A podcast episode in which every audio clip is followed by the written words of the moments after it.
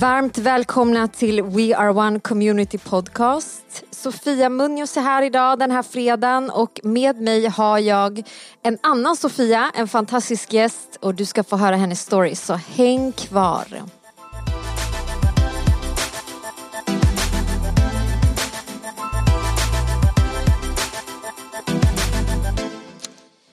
Varmt välkomna till fredagens podd säger jag till dig Sofia och till er där hemma. Sofia som jag har med mig här i studion, hon är Sofia Hallberg som blev Sofia Wallberg när hon mötte sitt livs kärlek. Yes. Vilken enkel förändring, Så skönt. Så Bara, skönt. man kan nästan ha kvar samma Ja. pass, samma körkort. Ja. Oj, äh. Så jag, ah, eller vä. Det spelar ingen Precis. roll liksom.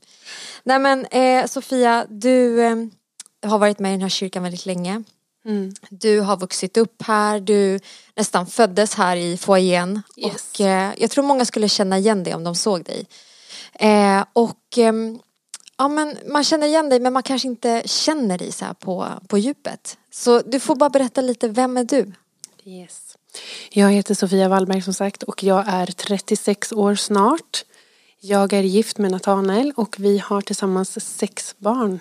Och jag- paus på den där, sex barn, hur gammal är du? Exakt. Ja, jag är ju 36 men jag känner mig som eh, 20 på insidan. Du började tidigt. Ja, precis. Var jobbar du någonstans då? Jag jobbar på Kristna skolan som lärare. Eh, jättehärlig, världens bästa arbetsplats. Så Såklart. Ja. Härligt. Jag tänkte jag ska ställa tre snabba frågor till dig också. Eh, och den första frågan är Bästa semestern med barn? I en stuga långt uppe på Öland. På, eh, med rinnande vatten, toalett, allt man behöver när man har små barn. Det ska vara enkelt. ja, Svensk semester när ni är som bäst. då är det, då är det nice. Mm. Fråga nummer två då. Bästa dejten med mannen? Eh, köpa hem riktigt, riktigt god mat och eh, bara vara hemma i soffan och njuta och titta på någon film.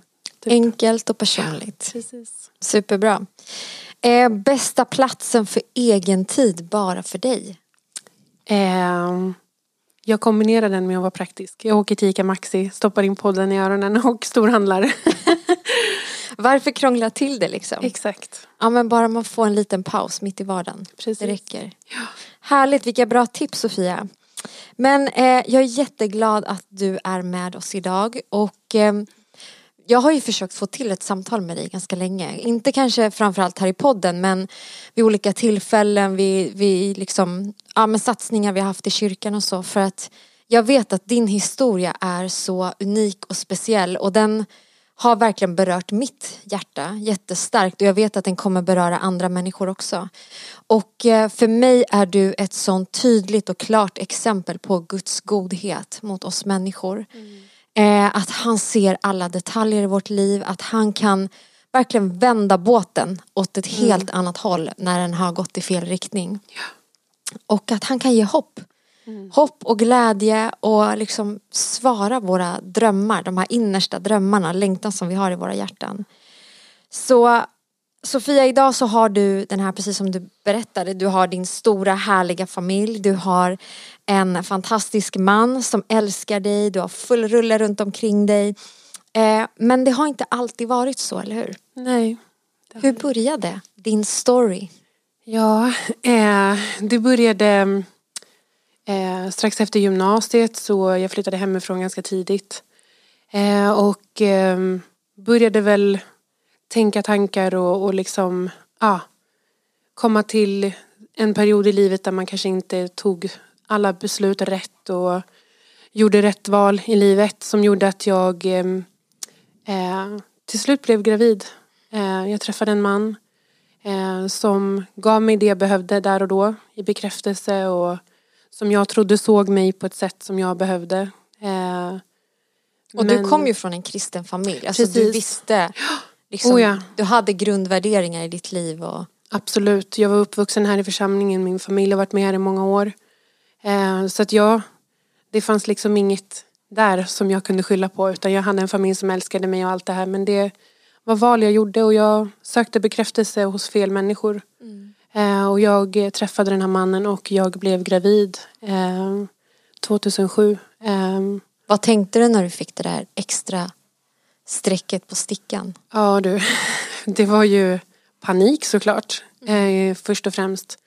Att eh, ja, det kom ju miljoner tankar men vad, vad ska jag göra? Hur ska jag lösa det här? Vad, vart tar jag vägen? Eh, hur, alltså ekonomiskt, allt, alltså allt verkligen bara ställde sig på sin spets.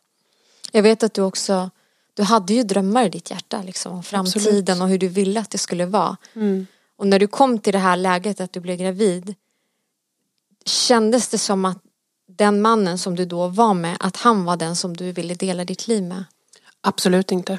Alltså det, det var som sagt någonting som jag trodde att jag behövde för stunden. Mm. Eh, och eh, det var, nej, jag kunde verkligen inte se det. Vad sa han då när du, när du upptäckte att du var gravid? Eh, nej, han, han, han ville ju inte.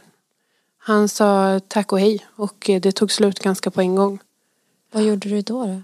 Hur kändes det liksom? Eh, nej, alltså jag bröt ihop. Även om jag visste att det här inte är en person som jag kommer spendera livet med så var det ändå en person som jag tänkte ska finnas med på vägen någonstans. Man ska ju ändå vara två om det här och som du sa, mina drömmar har alltid varit att få en stor familj och vara gift och lycklig och leva liksom det här livet.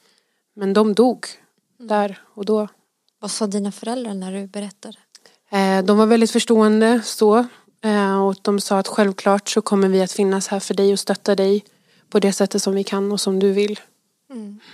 Hur var det då att gå igenom en hel graviditet helt ensam? Och jag vet att du hade familj och du hade mycket vänner men liksom så här inombords, hur kändes det? Alltså det var ju för det första en otrolig skam på ett sätt. eh, Men också en, eh, en ensamhet. Därför man satt i de här väntrummen med de här föräldrarna som satt där så lyckliga för det här lilla barnet de väntade. Och man var på ultraljud och ut kom gråtandes mammor och pappor som höll varandra i handen. Och där satt jag med min egen mamma. Och det var ju fantastiskt att jag hade henne där. Men det var fortfarande den här andra personen som fattades. Tänkte du någon gång att du inte skulle behålla det här barnet? Nej, aldrig. Det Du var- bara visste att jag måste klara det här. Alltså det gick så emot allt vad jag står för. Eh, så att jag kände att det, det fanns inte på kartan. Mm. Hur svårt det än skulle bli så skulle det, skulle det vara så här på ett sätt. Och vad hände sen då? När, vad, vad var känslan när du fick den här lilla bebisen upp på ditt bröst? Det var fantastiskt.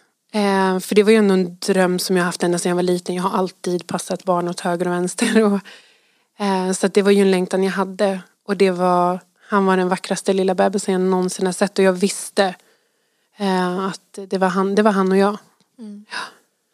Hur, hur blev liksom första tiden efter att du, hade fått honom? Eh, nej men det, var, det var tufft rent liksom, psykiskt eller om man ska säga att man Det var så många stunder som man önskade att man hade den där andra där och jag kände att det var ett misslyckande därför att det kändes som att jag hade snuvat honom på att ha en pappa. Eh, och jag fick ta båda rollerna nu och jag visste att Var det en sorg du hade liksom att han inte hade en pappa? ja, det var det. Absolut. Det, som sagt, det kändes som att det var jag som hade orsakat det här. Eh, så att, ja, absolut. Och så blev du, det blev liksom du och Anton som han hette, eller Ja. som han heter. Precis. Lilla Anton och Anton. du eh, liksom fick kämpa på som ensamstående mamma. Och det är många som kanske är i den situationen nu. Hur kändes det för dig att, att vara den här ensamstående mamman? Precis. Um, alltså jag hade väl lite ett val att göra redan när jag fick beskedet att jag var gravid. Att antingen kan jag bli en med statistiken att jag är ensamstående och den här personen som folk kanske lägger lite huvudet på sned när de träffar. Och jag har aldrig varit en person som, som behöver eller liksom som vill vara offret. Så att jag fick göra ett val att bara säga men nu, nu gör jag det här och det är jag som ska, som ska liksom ta ansvar för det här nu. Eh, och det var, det var tufft att vara ensam, det var det, jättetufft. Men han fick hänga på dig liksom, Ja han, ja, han var med överallt. Vi var inne på mammagrupper i kyrkan och vi åkte runt och han hängde på. Han var världens bästa bebis. Men var det som att du tog det här beslutet att jag kommer inte vara ett offer i det här? Ja, Jag kommer bara, jag kommer bara göra det. ja, alltså jag fick lov att göra det för jag tror att annars hade inte jag klarat av det. Mm. Eh, att bara besluta mig för att det här måste gå och jag, jag fick kasta mig på Gud. Och bara jag, det, det sa jag också det första, liksom när jag fick det här beskedet att okej Gud, jag tar dig i handen nu och du måste möta mig här. Du måste ta mig i handen. Vi måste göra det här du och jag. Men om du ser på ditt liv då att liksom innan du blev gravid eller i den Mm. vevan liksom att du på något sätt gick din egen väg. Blev det som att du behövde ta ett beslut? Alltså gud, jag kommer inte fixa det här själv. Jag har gått själv hit Mm. men nu måste du kliva in i mitt liv. Absolut. Fick du ta det beslutet? Liksom? Ja, hundra procent. Alltså det, det, det var avgörande tror jag för om jag skulle ha klarat det här eller inte. Därför att det kom någonstans till, liksom, man kom till slutet av sig själv lite där. Att jag visste att jag kommer inte palla det här själv. Det kommer inte att gå. Eh, Så att jag fick verkligen kasta mig på Gud. Jag tänker så här att säkert många som är i den situationen som du att man kanske undrar så här, kommer jag finna kärleken? Mm. För att du sa till mig vid något tillfälle att, att jag kom nu liksom två i priset av en. Precis. Liksom att det var inte bara du nu utan den personen som skulle välja dig skulle också välja honom lika mycket. Tänkte du så här, eller trodde du att du skulle finna kärleken? Den sanna kärleken liksom. Alltså jag tänkte väl kanske mer att så här, men det kanske kommer någon i framtiden som kan tänka sig ta an oss. Det var de tankarna jag hade mer än att så här, jag kommer få träffa, mig, träffa min drömprins och vi kommer leva lyckliga alla våra dagar. Jag kände inte att jag var värd det. För att jag hade gjort det här och jag hade satt mig i den här situationen så jag tänkte men jag tar det jag får. Var det jobbigt när du såg andra gifta sig och Oh ja. liksom få allt det där som du kanske hade drömt om? Ja, det var det såklart. Och mina systrar gifte sig och träffade sina män. Och, och jag var så här, ska jag vara den här som är här själv? Ja, jag fattar. Vad var liksom Vad var din största oro under den här tiden? Det var nog att få vara ensam.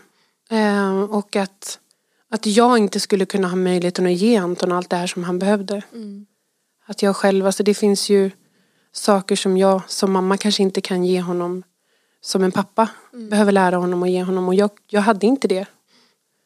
Eh, så att ja. Och han hann ju bli sen två och ett halvt år Ja, innan den här prinsen red in på sin vita häst. precis. Vad hände när du mötte Nathanael, Sofia? Vad hände?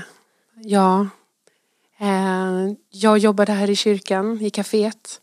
Och han gick bibelskolan och det här är en person som jag har känt hela mitt liv. Vi har vuxit upp här i församlingen. Han gick i klassen under mig på skolan och jag vet vem han är. Alltså jag måste bara säga, jag tycker det är så häftigt. Jag brukar Ja. använda er som exempel. Att, alltså tänk att det finns en tid för allt. Att Ja. man kan se varandra liksom, ja men i 25 år eller vad det är liksom. 23 år och så helt plötsligt så säger det klick. Och han var en sån person som har funnits där Ja, hela tiden. Era familjer känner varandra, Ja. liksom, ni har gått på söndagsskola, skola, allt det här tillsammans. Eh, men du har aldrig sett honom med de ögonen. nej, min pappa nämnde för mig liksom flera år innan när vi var i något ärende hemma hos honom och skulle hämta någonting. Och sen så kom han ut i bilen och så bara tittade han på mig och bara, men Fia, det är så synd att du inte tycker om Natte för det är en så bra kille. och jag bara, ja, eller hur? Så han går bibelskola, du sitter Ja. i kaféet och vad händer där då?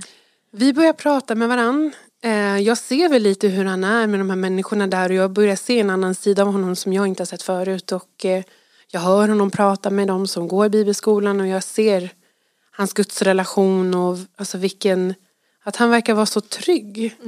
Eh, Jag ser ett självförtroende i honom som jag aldrig har sett förut. Och det, det får mig alltså att bli nyfiken eller liksom ändå på något sätt vilja veta mer. Eh, Eh, och eh, efter många samtal när vi har suttit i kaféet så var det en söndag, valsöndagen 2010. som eh, jag kliver på samma, eller han kliver på samma buss som mig på vägen till kyrkan och sen går vi bara av båda två och går åt varsitt håll. Jag går på bussen över till och ska åka över hit till Skanstull. Och sen ser jag honom komma springandes i ögonvrån mot bussen. Och så kommer han andfådd på, på bussen med två kaffekoppar i handen. Och sträcker fram den ena till mig och säger, visst var det så jag latte du drack? Och där Wow. var det väl någonting som sa klick Ja. på riktigt. Men tänkte du någon gång där så här att det skulle bli ni? Inte till en början, absolut inte. Därför att det var ju, det var ju han. Liksom. Men var du rädd på något sätt att gå vidare i det här med tanke på att du hade lilla Anton och liksom hela er situation och så? Jo, jag var ju väldigt noga med att om och när eller om jag träffar någon så jag vill inte liksom bjuda in en massa människor i hans liv som inte är där för att stanna eller så mm. utan jag var ganska besluten om att den som kommer komma in, om det kommer någon, så ska det vara en enda person. Mm. Så att jag var väldigt, um, ja, där var jag väldigt noga. Mm. Och efter en tid så när vi hade chattat och vi hade pratat med varandra så märkte jag en eh, fredag efter vi hade sagt hej då att den där kramen blev lite för lång. så jag ställde honom mot väggen och jag sa till honom att jag vill veta dina avsikter för precis som du sa så du får två stycken. Mm. Du vill ha mig men det kommer någonting på köpet och jag vill veta att du vet att, att du är beredd på att ta det ansvaret. För det är ingen enkel roll att bara kliva in som Nej. en pappa till någon. Hur kände han inför det då? Eh, det är där Gud är så fantastisk. För han hade förberett hans hjärta. Utan att vi hade vetat liksom, långt innan att det var vi eller något. Utan han berättade för mig, vi träffades efter att jag skickade ett sms till honom så träffades vi och pratade. Och han utgöt sitt hjärta och vad han gick och bar på och vad han hade fått till sig och hur Gud hade talat till honom om hur en far ska vara. Mm. Och han hade inte förstått det förrän han fick upp ögonen för mig och, och allt bara föll på plats. Mm. Eh, och det var helt fantastiskt. Och sen gick det i en rasande fart. Yes. Det För att när det. träffades ni? Vi eh, började dejta där i september men vi blev tillsammans 29 oktober 2010. Och ni gifte er? Eh, 4 juni 2011. Wow, snabba puckar alltså. Ni gifter er eh, mm. och hur blev liksom relationen mellan Anton och Nathanael? Eh, alltså bara det är ju en kärlekshistoria i sig känns det som för att det var verkligen Alltså Guds ljuvlighet vilade över deras relation och hur de fick chans att lära känna varandra innan vi hade gift oss. Och Natte var ju ledig ibland på eftermiddagen och så ibland vabbade han för Anton och var hemma hos oss. Och de, ja, det var jobbigt för mig att ta det steg tillbaka i och med att vi hade varit själva så länge. Men jag fick ge honom det utrymmet att verkligen lära känna honom på egen hand och de, de blev väldigt tajta väldigt fort. Mm. Eh, och det var inte på vårat initiativ som han började kalla honom för pappa utan helt plötsligt så var det bara pappa en dag. Eh, så att deras relation växte sig väldigt stark snabbt. Mm. Vad hände med ditt hjärta liksom under den här tiden när du såg allt det här? Och... Ja, alltså det, det var ju en helande process. Mm. Verkligen. Alltså det, det var, mitt helande låg också i det. Att bara få förlåta mig själv. Mm. Att se att så här, se vad Gud kan göra. Eh, och att hans tankar är så mycket högre än vad mina var. Jag fick så mycket mer än vad jag trodde. Mm. Så att det var otroligt helande. Var det viktigt för dig att förlåta dig själv? Ja, jag tror att det var en nyckel. Mm. Jag hade inte varit den, idag, den jag är idag om jag inte hade gjort det. Mm.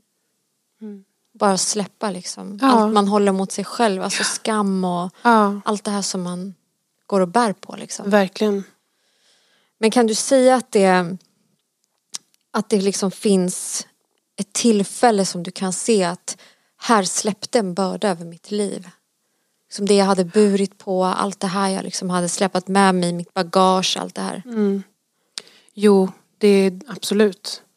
Ehm, jag tror att det var liksom ett, en, i samband med att vi, jag träffade honom. Mm. Att jag fick upprättelse i att han, hur han uppvaktade mig, hur han var mot mig, att han gav mig trygghet, att han, hela sättet liksom som han var mot mig och tog sig an mig och Anton tillsammans.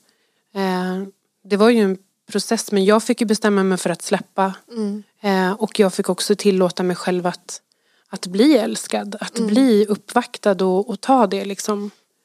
Eh, ja. Vilken härlig känsla. Ja, verkligen. Men sen tänker jag också så här att eh, det är ju en sak för Nathanael då att ta till sig Anton mm. och liksom på något sätt hitta sin pappa-son relation i det här. Men mm. sen hade ju han också en stor familj. Ja. Där ni blev liksom helt nya människor som skulle mm. också ha en plats. Hur var det för hans familj att ta emot Anton framför allt? Eh, de har ju varit fantastiska. Alltså ända från första stund. Hans mamma vet jag förmanade honom innan vi blev tillsammans att vet du vad du ger in på.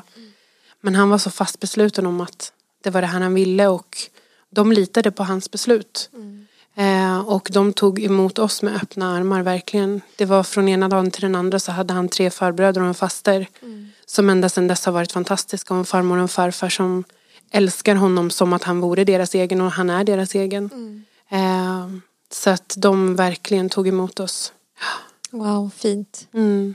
Det är också läkande att se det. Absolut. Att liksom se hur ja, men människor som inte har den här, de här blodsbanden Mm. ändå kan älska med en övernaturlig kärlek på något sätt. Eh, och sen så, en annan viktig del i din historia tycker jag är att faktiskt Nathanael har adopterat Anton. Ja. Och jag vet att det här var någonting liksom Det kanske var ja, men någonting som behövde födas fram och liksom växa fram. Mm. Men att det har blivit det mest naturliga i hela världen. Ja. Men den historien är ju, det, det är liksom som flera kärlekshistorier i en enda stor kärlekshistoria. Kan du inte berätta vad hände när, när Nathanael tog det här beslutet? Eh, alltså det här var någonting som vi talade om ganska tidigt. Och det var en självklarhet för honom att den dagen som tillfället ges och det kommer så ska vi skicka in ansökningarna. Och som du sa så ville jag också att det skulle växa fram i honom. Att det skulle vara ett beslut där han får känna att men det här får jag äga hela vägen. Var du rädd att liksom, den här biologiska pappan skulle vilja kliva in eller liksom förhindra det här på något sätt? Jo men det var det. Det var någonting som jag gick och bar på att ska jag behöva leva det här varannan vecka-livet? För jag, eh, jag var så, så rädd om Anton och jag visste ju, jag var ju hans mamma, jag visste ju vad som var bäst för honom. Och i det här så, så var det en jätterädsla att kommer jag någon dag behöva släppa honom ifrån mig då kommer mitt hjärta gå sönder.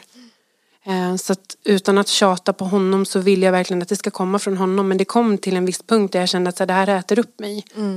Eh, och i samma, samma veva så, åkte, så sa han bara, men vet du, du behöver inte vara orolig. Han är min. Han är vår. Och eh, han åkte till tingsrätten och hämtade papperna. Han fyllde i dem och det här var december 2013 tror jag det var. Eh, vi skickade in dem och vi var lite små oroliga för hur det skulle gå och vi kände att men det här kommer bli en tuff period nu som kommer. Och då hade ni hunnit få ganska många barn. Ja, vi hade fått två barn till då. Ja. Eh, så att ehm, Nej, så att vi skickade in de här papperna och bara okej gud du får ta det här nu. Nu får du ta vid. För att vi, vi var liksom så inställda på att det skulle bli en kamp. Eh, men eh, vi fick två fantastiska kvinnor från familjerätten som hjälpte oss och som var helt fantastiska och väldigt tagna över hur, hur fin relation Natte och Anton hade och hans Nattes förflutna och liksom det var ju han som skulle prövas. Jag var ju redan mamma. Men eh, de tog allt det som han hade skrivit ihop om sig själv och sin historia och bara la in det direkt rakt in i den här eh, akten som de hade, liksom de här filerna som de hade för att i vanliga fall brukar de skriva om det men de sa att du har skrivit det så fantastiskt bra att vi behöver inte ändra ett ord. Eh, Du har sagt det så bra. Och de fick träffa hela hans familj Ja. också så va? Ja, de fick träffa hans mamma och pappa, så Antons farmor och farfar och hans eh, far, fastrar och farbröder. Och de var också väldigt eh, förundrade över hur fint de tog emot honom och de ville verkligen att de förstår vad deras ansvar i det här är att lämna sitt juridiska arv liksom till honom, att de förstår det och det var så här, min svärfar sa det att det, finns inget utrymme för någon låtsas farfar, jag är hans farfar. Det här är mitt första barnbarn. Så gripande. Eh, men kan du se att det hände någonting i deras relation när den här adoptionen gick igenom? Ja, alltså det var en av de mest fantastiska dagarna. Det var mitt i sommaren. Det var nästan precis ett halvår efter att vi hade skickat in de här papperna. Så när vi fick det här pappret i handen. Att nu är du hans adoptivpappa. Han är din.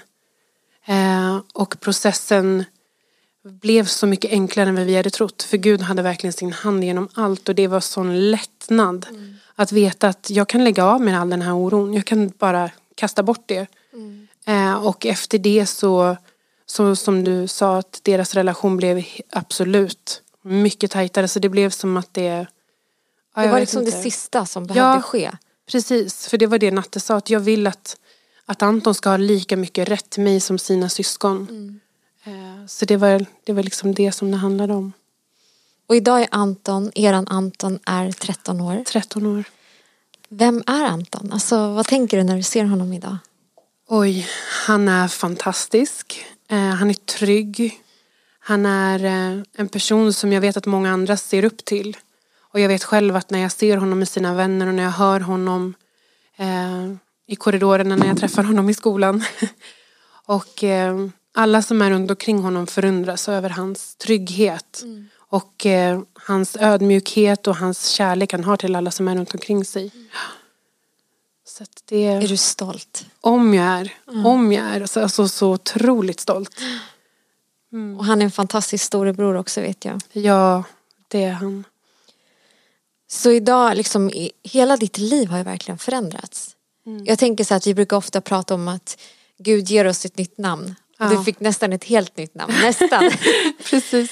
Men jag tänker så här, när, Gud gör någonting nytt, alltså du var verkligen den övergivna. Mm. Men det är som att han bara helade dig och upprättade dig och sa du, du liksom, du tillhör, du, Mm. du har en plats. Och, och även Anton, att han har haft sin hand över era liv på ett sånt otroligt sätt. Som bara Gud kan göra. Mm. Ja. Och um, jag vet att många människor liksom befinner sig i svåra situationer. Man befinner sig i situationer där, där det är hopplöst. Och, och man kanske inte ser den här utvägen. Och precis som du berättar liksom att du bar på ensamhet och ja, men du kände dig övergiven och du liksom du visste inte kommer någon älska mig liksom, på grund av det jag har gjort. Alltså, jag är inte värd det för att jag har det här bagaget. Jag har gjort det här, jag har satt mig i den här situationen. Men hur Gud på något sätt bara raderar allting och säger så här, men mina tankar är mycket högre. Precis. Hade du någon gång under de här åren liksom kunnat drömma om att du skulle vara där du är idag? Nej. Det var så långt borta. Eh, så att nej. Det är bara mer än, Ja, än vad du kunde alltså, tänka. Verkligen. Eh, och det visar ju också vem Gud är. Mm. Att han, han är inte beroende av liksom massa fint lullull runt omkring. Han vill bara ha våra hjärtan och när vi kommer till honom så ger han oss så mycket mer än vad vi förtjänar. Och idag liksom livet är, livet är härligt och fantastiskt men det finns ju fortfarande utmaningar. Kan du känna att du fortfarande idag har det här beroendet av att du behöver kasta dig på Gud i olika situationer? Absolut. Alltså med sex barn och jobba heltid och ha en man som driver eget företag med sin familj och liksom man ska få alla bitar att gå ihop och man ska orka vara alla de här rollerna. Eh, ett ord som jag har stått på genom många, många år är Psaltaren 37 och 4 och där det står att ha din glädje i Herren så ska han ge dig vad ditt hjärta, hjärta begär och det, alltså det är verkligen så. Eh, Man får välja glädje varje dag. Man får gå, och det är ett val. Man får gå upp varje morgon och bara okej, ska jag sura ihop nu för att diskmaskinen inte funkar eller vad det nu än är. Eller ska jag bara, nej jag väljer glädje. Mm. Hur, vad, vad, hur, vad ska man säga, vad är ditt sätt att kasta dig på Gud? Att be. Att söka mig till de löftena som han har gett mig. Att gå till ordet. När jag känner att, att jag själv, alltså att jag sviker mig själv. Att jag liksom kommer med tvivlan och jag låter, det komma in. Enda sättet att få det att försvinna är ju att bara, okej vad säger Gud? Rikta mitt fokus åt rätt håll. Verkligen. Och idag så har du Nathanael, du har Anton, jag kan inte alla namn på dina barn men de är mellan 13 och Eh, ja, Anton är äldst, han är 13. Sen har vi Ebba som är 9. Molly är 8. Rufus är snart 7 år. Eh, Lia är 4 och Frank, han är minst och han är 3 år. helt fantastiskt. Ja. Vad tänker du när du ser din familj idag? En otrolig tacksamhet. Eh, otrolig tacksamhet. Det, och det är bara Gud. Alltså det är bara Gud som kunde göra det här. Vad drömmer du för dina barn i framtiden? Jag drömmer om att de ska veta vilka de är. Att de ska vara trygga i vilka de är. Att de ska veta att de är älskade. Att, det är alltid, att de alltid är omslutna av människor men också av Gud. Att de också ska kasta sig på Gud på samma sätt som jag gör varje dag. En sista fråga till dig Sofia. Jag tänker på att så många kanske lyssnar idag och befinner sig i den här hopplösa situationen som jag talade om förut. Eh, vad vill du säga till den personen som idag kanske bara behöver ett enda ord av hopp? Alltså det kanske låter klyschigt men ge inte upp. Alltså ge inte upp. Eh, och kasta dig på Gud. Därför att hos honom finns svaret. Kort och gott. Ja. Ge inte upp. Om du har lyssnat idag och du bara, det har väckts ett hopp i ditt hjärta så bara håll fast vid det hoppet. Bara vet att Gud älskar dig, att han har en plan för ditt liv och det som väntar dig är så mycket större än vad du kan tänka och drömma.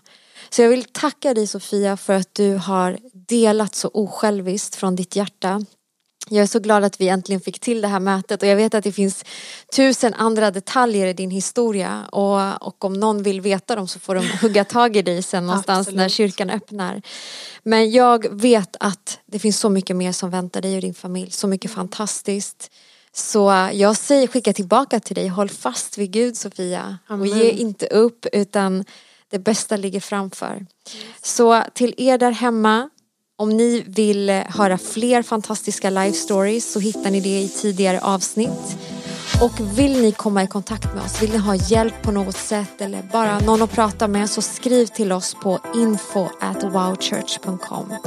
Vi tackar så mycket för idag. Tack Sofia, tack, tack alla själv. lyssnare. Vi ses nästa vecka.